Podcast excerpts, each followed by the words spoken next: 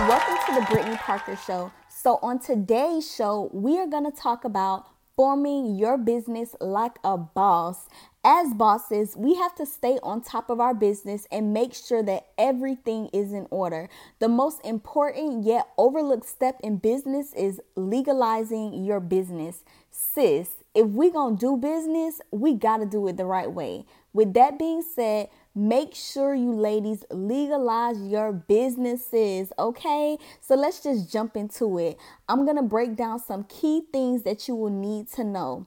So, pretty much, you would need to know the difference between a LLC, a DBA, and a corporation. So, we're going to start with a LLC. What is a LLC? That is a limited liability company, and it basically separates and distincts your legal entity. That means that you can get a tax identification number, sometimes called the EIN number, open up bank account under that LLC's name.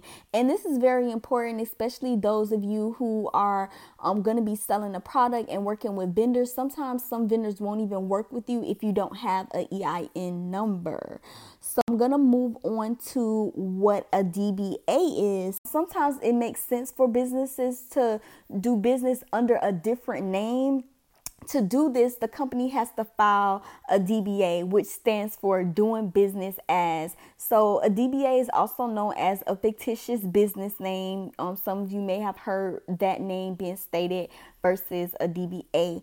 Um, once your DBA registration is complete, you can basically use this as a secondary name to open up bank accounts, write checks, and enter into contracts.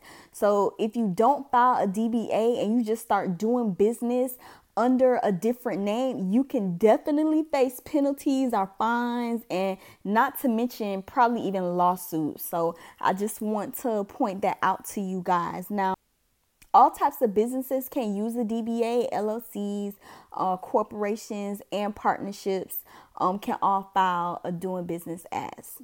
The next thing that we're going to talk about is forming a corporation. And you know, this is a lot of information, guys. So I hope you got your pen and paper ready so you guys can take notes. So generally, anyone who completes an article of incorporation and pays the state for filing fees can form a corporation. There are usually like no residency or other legal requirements. However, many states require that directors and officers must be at least 18 years or older. So I don't know, there may be some young bosses listening. So I just wanted to make sure that you guys knew that. Now, there is two different types of corporations. There's a S corporation and a C corporation. I'm not going to go into too much detail about those. I will point out that income from a C corporation are subject to double taxation and basically uh, S corporation only has one level of taxation so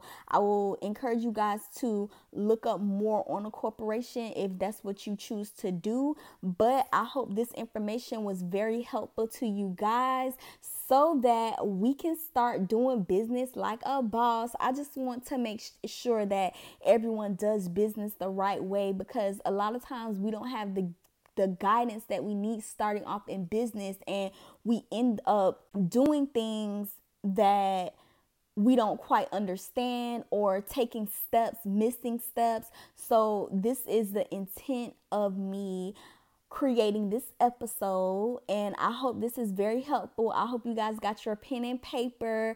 I know I went over this information very quickly, but you guys can always catch up on anything that you missed. So until next time, peace out and bless up.